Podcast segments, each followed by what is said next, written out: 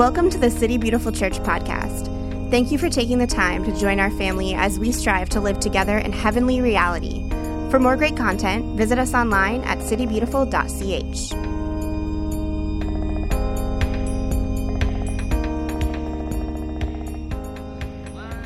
Uh, welcome, everyone, to City Beautiful Church. Uh, my name is Ryan.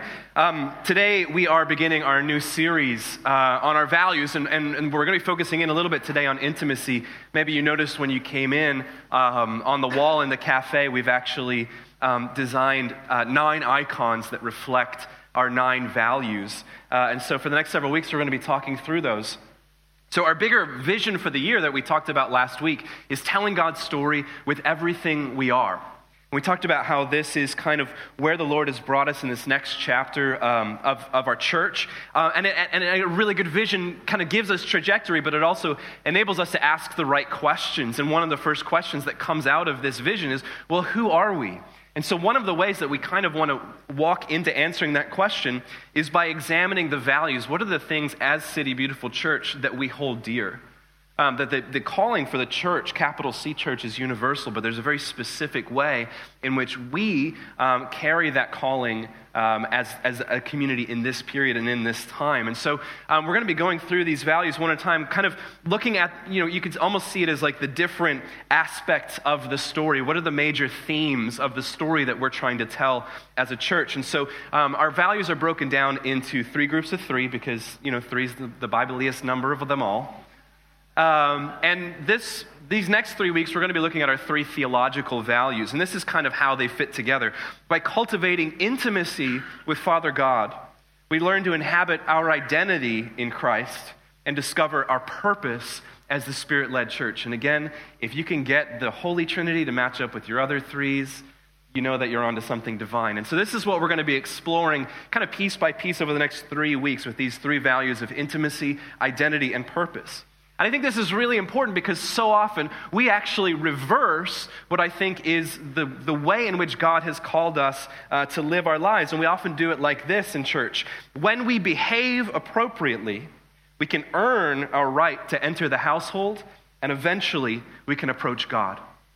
And so we invert it that our purpose, the thing that we do, ends up becoming the, the qualifier for whether or not we can participate in God's story, whether or not we can belong to the community. And when we learn how to behave appropriately, then we've earned something. So, by our merit, by our ability to perform, then we're able to enter into the household, and eventually, somewhere in the house, we might actually be able to approach God.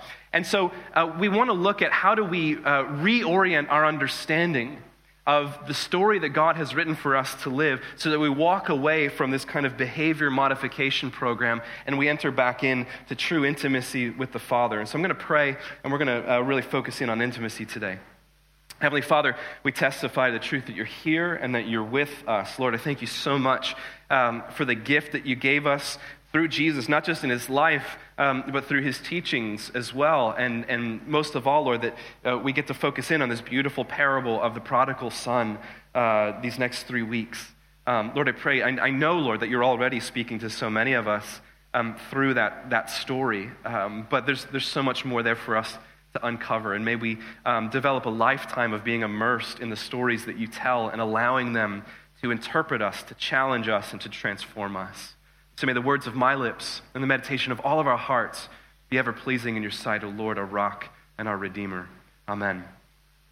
Um, so, as I was preparing for this message, this was definitely one of those where um, you know, you begin to see things differently and you're working it out in yourself as you're going along with it. And so this week was really uh, actually quite difficult for me in terms of uh, framing how we approach intimacy uh, within our community, but I think also from a biblical perspective. But that's kind of part of the process is that we, as we're discovering something, we're seeing the layers within our own lives of how it really affects us. And so I kind of want us to, to start here. Intimacy begins with learning to surrender to the constant presence of a God who loves us.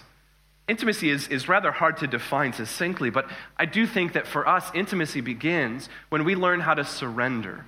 And so, what I'm going to be talking about a lot today is the difference between surrender and control and how I think this is kind of one of the, the, the primary ways that we're preventing ourselves from entering into intimacy with God and intimacy with one another. And that if we understand that it's really about starting from the posture of surrendering then we will find what our hearts so deeply long for. And there's no better way of, of showing you the difference between surrender and control than by giving you a Chinese finger trap. You were probably wondering why this was on your chair. Maybe somebody left it prior, but it's, you know, it, you can, at the least, you can play around with it. If you totally get bored with whatever I'm saying, you have something to fidget with.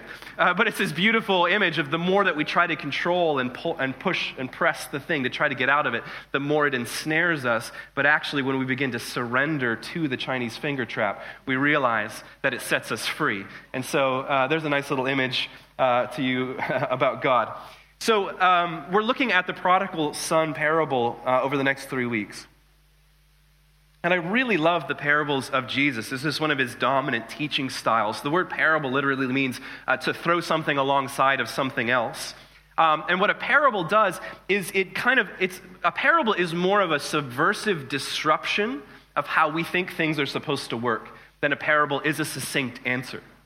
Um, and this is something that I think that we've continually reoriented ourselves to as a church. It's less about getting the easily packaged answers that kind of reinforce our worldview, and it's more about us being disturbed by the story of God in such a way as it begins to shake us up, and we begin to ask those right questions.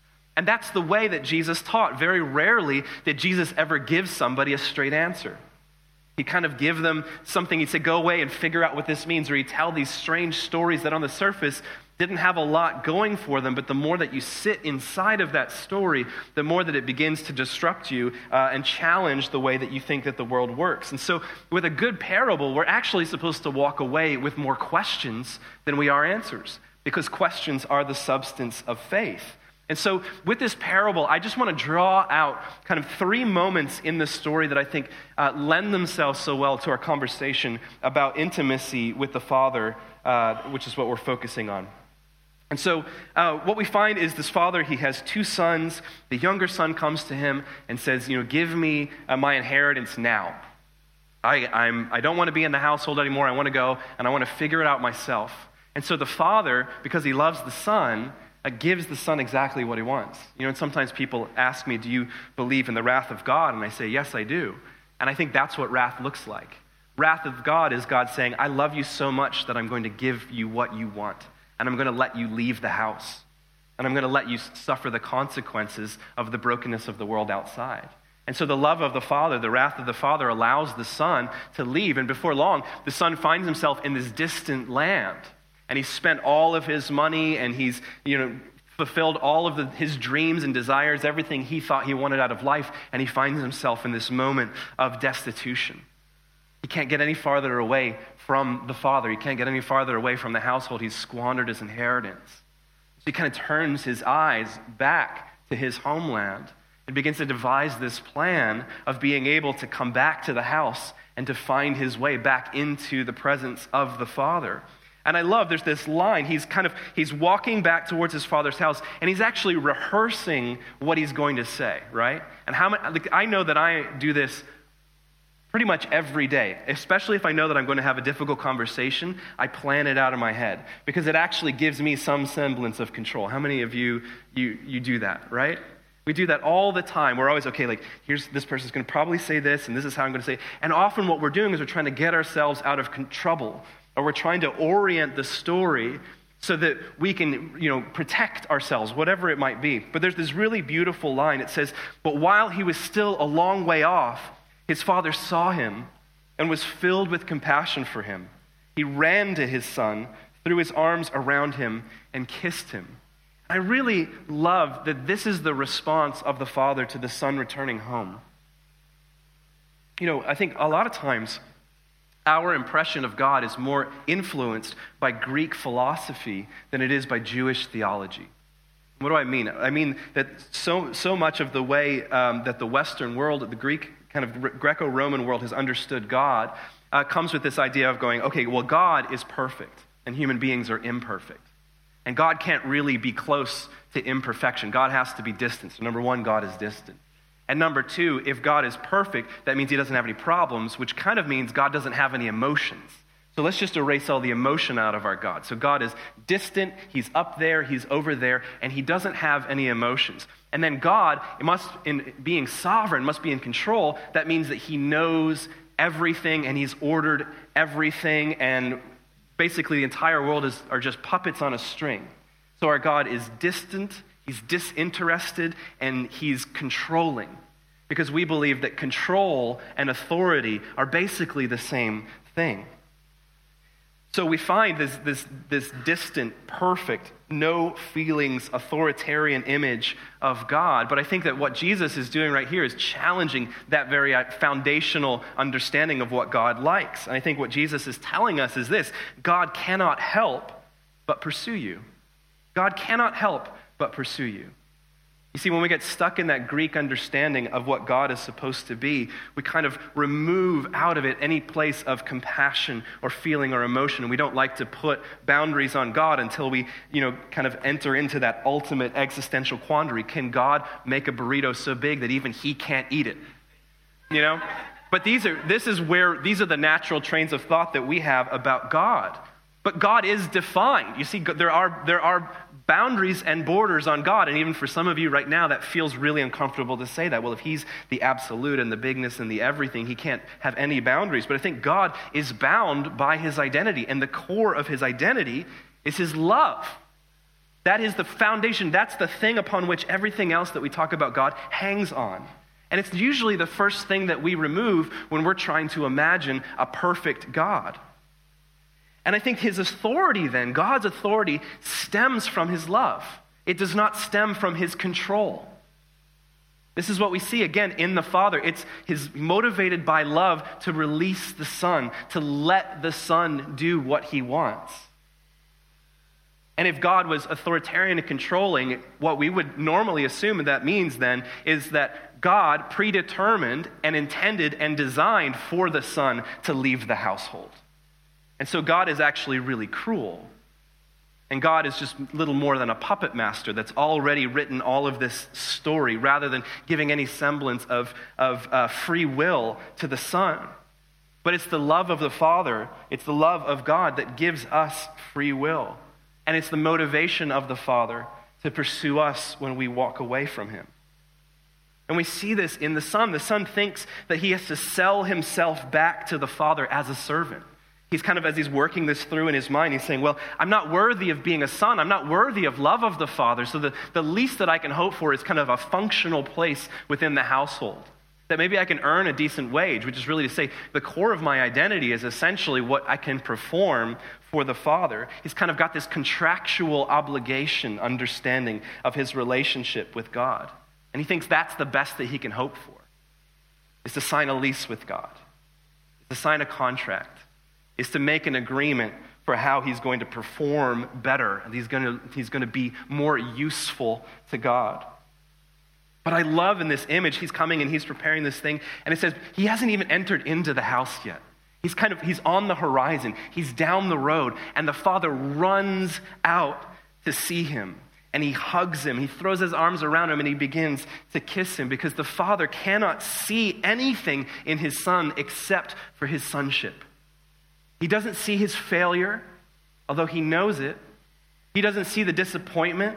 He doesn't even see necessarily the wounds that he's received from the son abandoning him. All he sees is the son coming back into his life. Because what the father sees in the son is his own self expression of love. That the father didn't create the son so that the son could work for him. The father didn't create the son so the son, could perform well. The Father created the Son out of this joyful, creative desire to, to give expression to His love, to give an expression to His compassion. And I think the second moment that I see in the story is this that you know, the, the son is kind of trying to work through all of this stuff, and, all of it, and the father kind of ignores the son's little contractual understanding of how the relationship is supposed to be. And he commands the servants, go back into the house and go and bring rings and put sandals on his feet and put this, uh, this cape around his shoulders. And he says, For this son of mine was dead and is alive again. He was lost and is found. This becomes the, pers- the core perspective of how the Father receives the Son back. You see, the, the son thought that he was disqualified from love. He thought he had already, he messed it up. It was done. It was over. What the son was living out of is shame. And essentially, we've talked about this many times before in our church. Shame is essentially saying, I'm not okay with who I am. Who I am at the core of me is not redeemable, is not acceptable. And shame's kind of ugly twin sister is guilt. I'm disqualified because of what I do. Shame and guilt walk hand in hand to prevent us from intimacy with the Father. And so the, the Son thinks that he has already disqualified himself from love.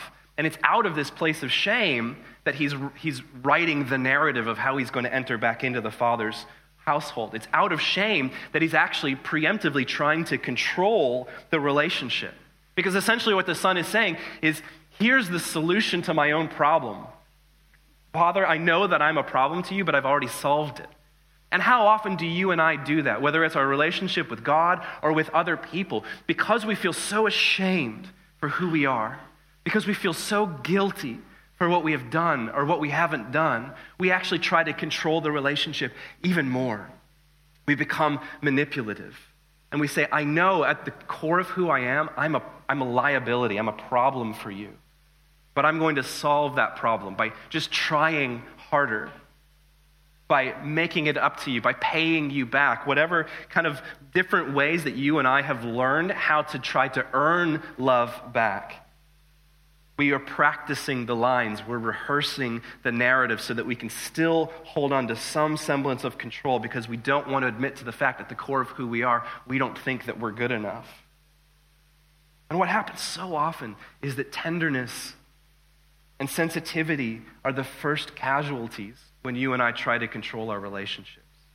When we try to control our relationship with God, with our family, with our friends, the first thing to be, go out the window is tenderness, sensitivity. That's when we begin to enter into those contracts with one another. That's when we begin to think that we have to live according to rules and regulations in order to maintain some semblance of control in how the world works in how we work. And that kind of leads me to the third point, or really, um, sorry, that leads me to this. Uh, God is less interested in your right behavior as he is in being with you and you with him. It's really good. This is why we call it the gospel, people, the good news. If it's not good news, it's probably not the gospel. See, rules and regulations and standards, they cannot change the heart. In fact, when you try to live your life according to rules and regulations that either you have written for yourself or someone else has written for you in order to try to control your behavior, it reinforces this sense of shame. It reinforces this sense of guilt because you can never perform enough. You can never get it right. It's only these radical encounters with the compassion and kindness that transform us. We like nice. We're, all of us, we're okay with someone's nice to us. Because nice is where we kind of, you know, keep the, keep the, the, the, the, two halves essentially balanced. I'll be nice to your face and you'll be nice to my face, and then we'll kind of go our way. We don't know what to do with kindness. And I'm talking about real, radical kindness, where you have tipped the, you've tipped the scales in the favor of the other person. Because as soon as someone is radically kind to us, we automatically start thinking of how we can pay them back. Because again, kindness actually makes us confront our shame and our guilt. Because we feel like we're not deserving of kindness. But it begins, good kindness, radical compassion actually begins to open us up to examine what we think about ourselves and how we're trying to control our relationships. And it's radical compassion and radical kindness that truly begin to transform us in a way that the rules and the regulations never could. And the third uh, and final line from this beautiful parable the father has come back into the house with the prodigal son, and the older son, he's out in the field. And he kind of he observes there's, there's some noise, something's happening within the household. And so the, the dutiful older son comes back in to figure out what's going on, and he realizes there's a party being thrown for the younger son because of his mishaps, because he was a terrible person. And all he did was just come back, and he's been out in the field this whole time. And so he confronts the father, and he's like, What's the deal? Like, why are you showering all of this praise and, and love on this kid? He's a failure, he's a reject. I've been here the whole time. I've done everything you've asked of me. I've followed all the rules and the regulations. I've done it right. And you haven't even given me this little party for my friends. And it's so beautiful because the father turns to him and says, My son, you are always with me, and everything I have is yours. You see, the younger son literally left the father. But I think the older son, figuratively, emotionally, mentally, had already checked out of the relationship. He, he, he never realized he was in the presence of the Father in the same household that he always lived in. He never realized, he thought that he was, he was putting in his dues, that he was earning something that was freely given from the Father. The older brother thought it was through performing rightly and following all the rules and the regulations that maybe he could get his father to love him. And I think this is one of the places where this story really begins to hit nerves in so many of us. Because we can only ascribe to Father God what we have started with in our earthly lives of how our fathers have loved us or have not loved us, and our mothers. The original woundings that so many of us have experienced is because we have witnessed a counterfeit, destitute form of love from the people who started our journey in life. And so much of what we're working to do, so much of what the gospel of Jesus is doing, is unlearning all of these things that we've learned about what love is supposed to look like. And I think the older son, he was always in the house, but he never realized that it wasn't about him earning something from the father.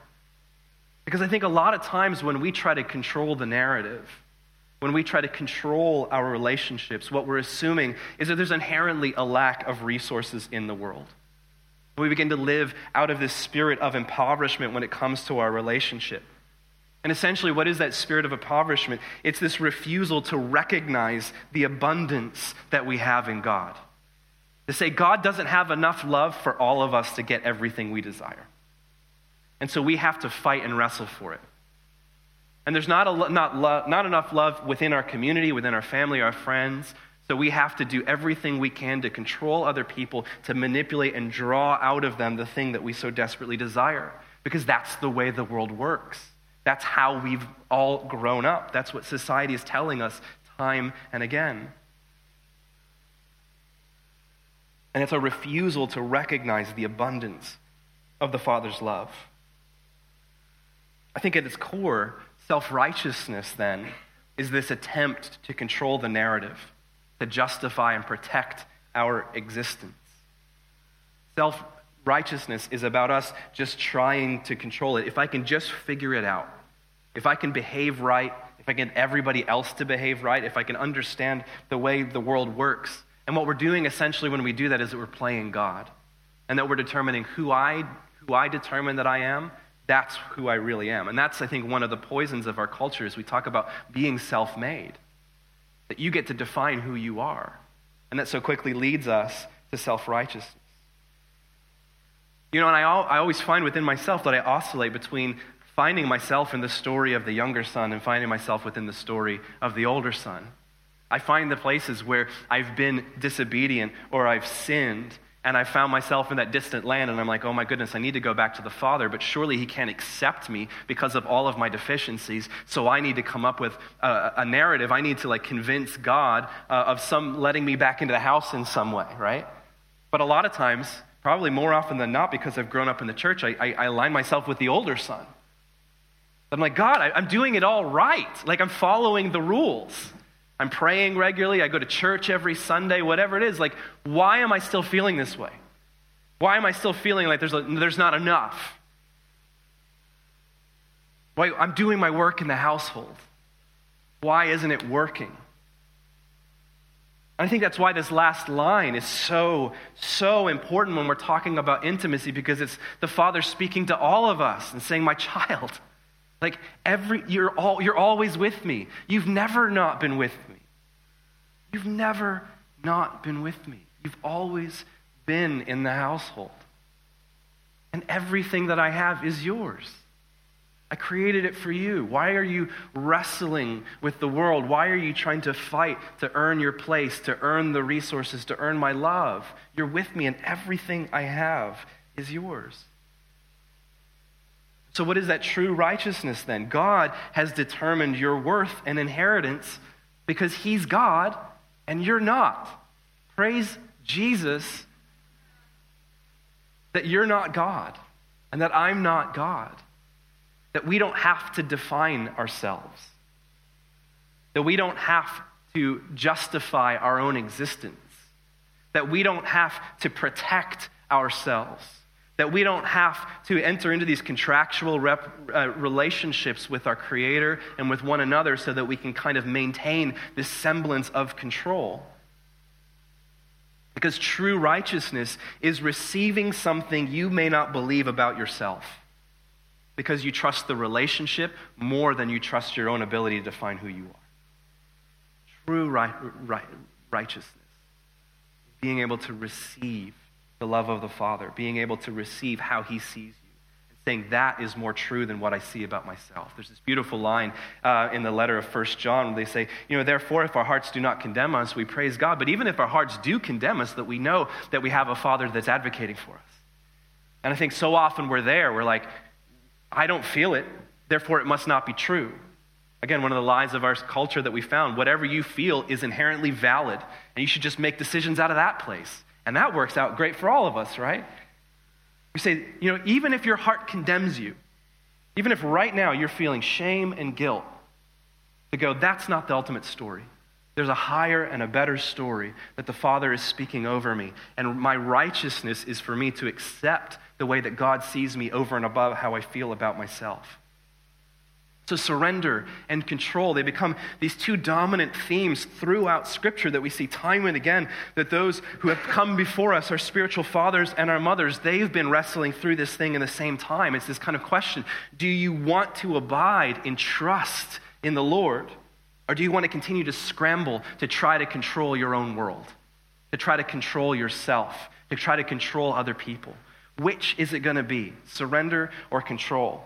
There's this really beautiful psalm that we came to um, in our Friday morning prayer group, and I actually want us to read this together. It's very short. This is the entire psalm, and it's so beautiful because I think it demonstrates this, uh, this, this kind of dichotomy perfectly. So let's say this together.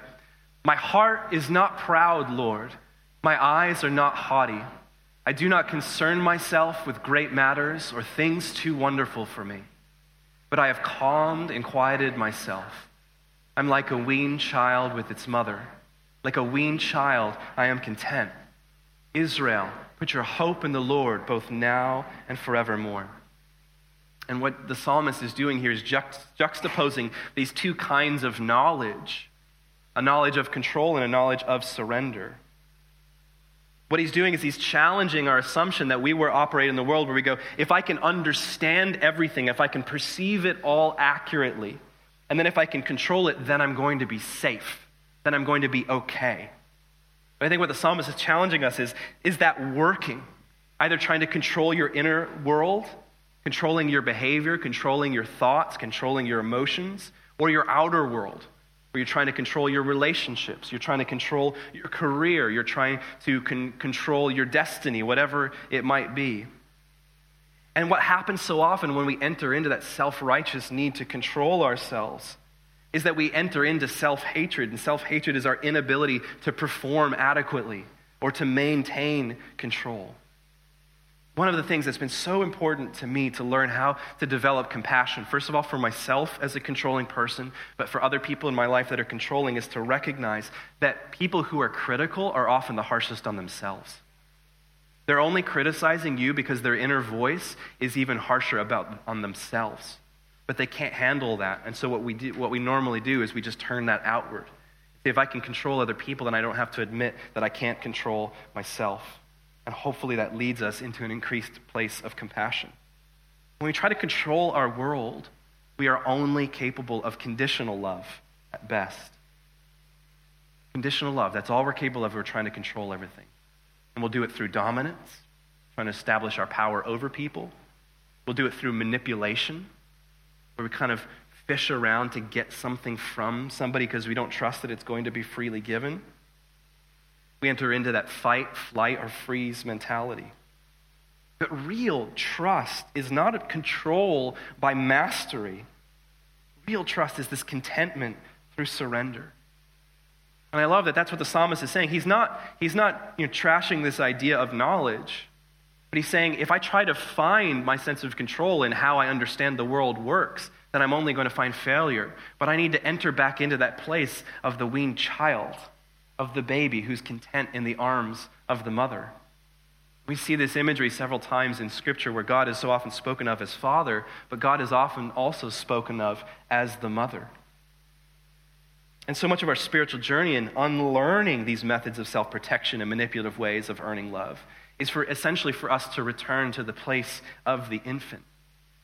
To recognize that Eden, the thing that our souls desire more than anything else in the world, is, is to return to the womb of God. But we have to give up that semblance of control and enter back into that place that a baby does not understand her mother. A baby cannot control her mother. All a baby can do is to, to, to, lean back into the arms of the mother, to trust that the mother will care for her.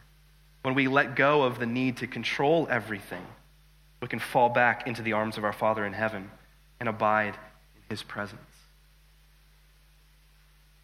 Do you want to keep walking through life trying to behave, trying to control yourself, trying to control your relationships, trying to control your career, your destiny?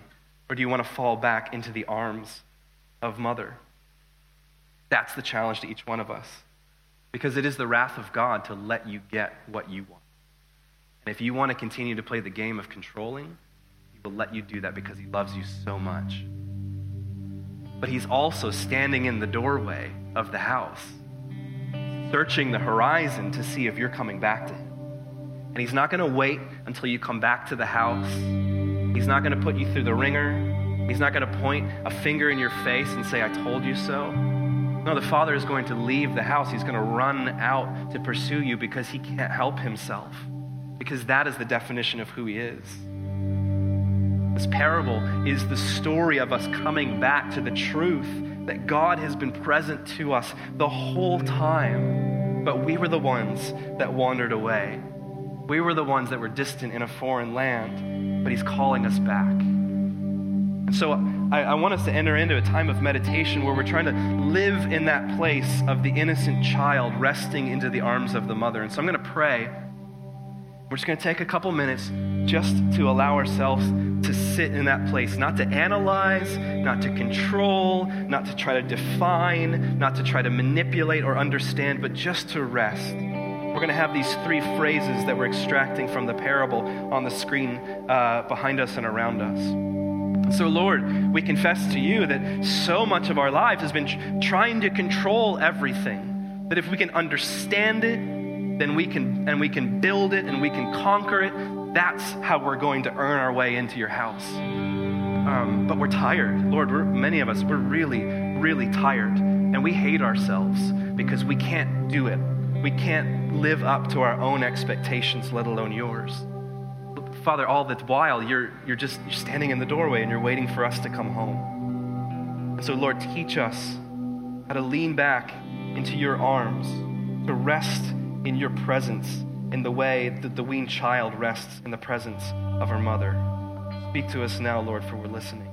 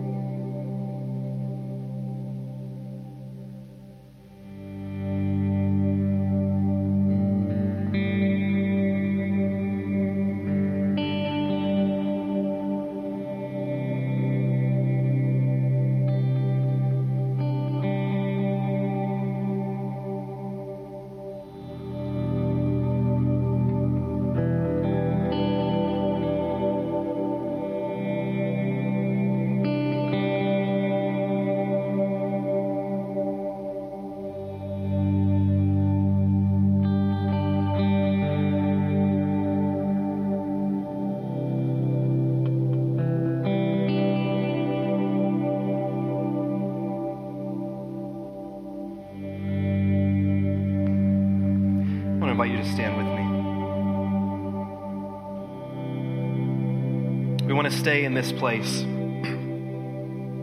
We want to stay in this place where, as children, as little children, as spiritual infants, we just trust that we can rest in the arms of the mother.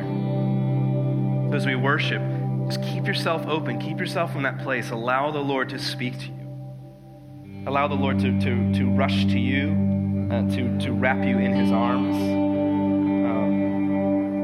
cover you with his presence. Let go of control. Learn how to surrender to him. Thank you, Lord. Thank you, Jesus. Let's worship. This has been the City Beautiful Church podcast. To stay connected, follow us on social everywhere at City Beautiful CH. We hope you join us again soon.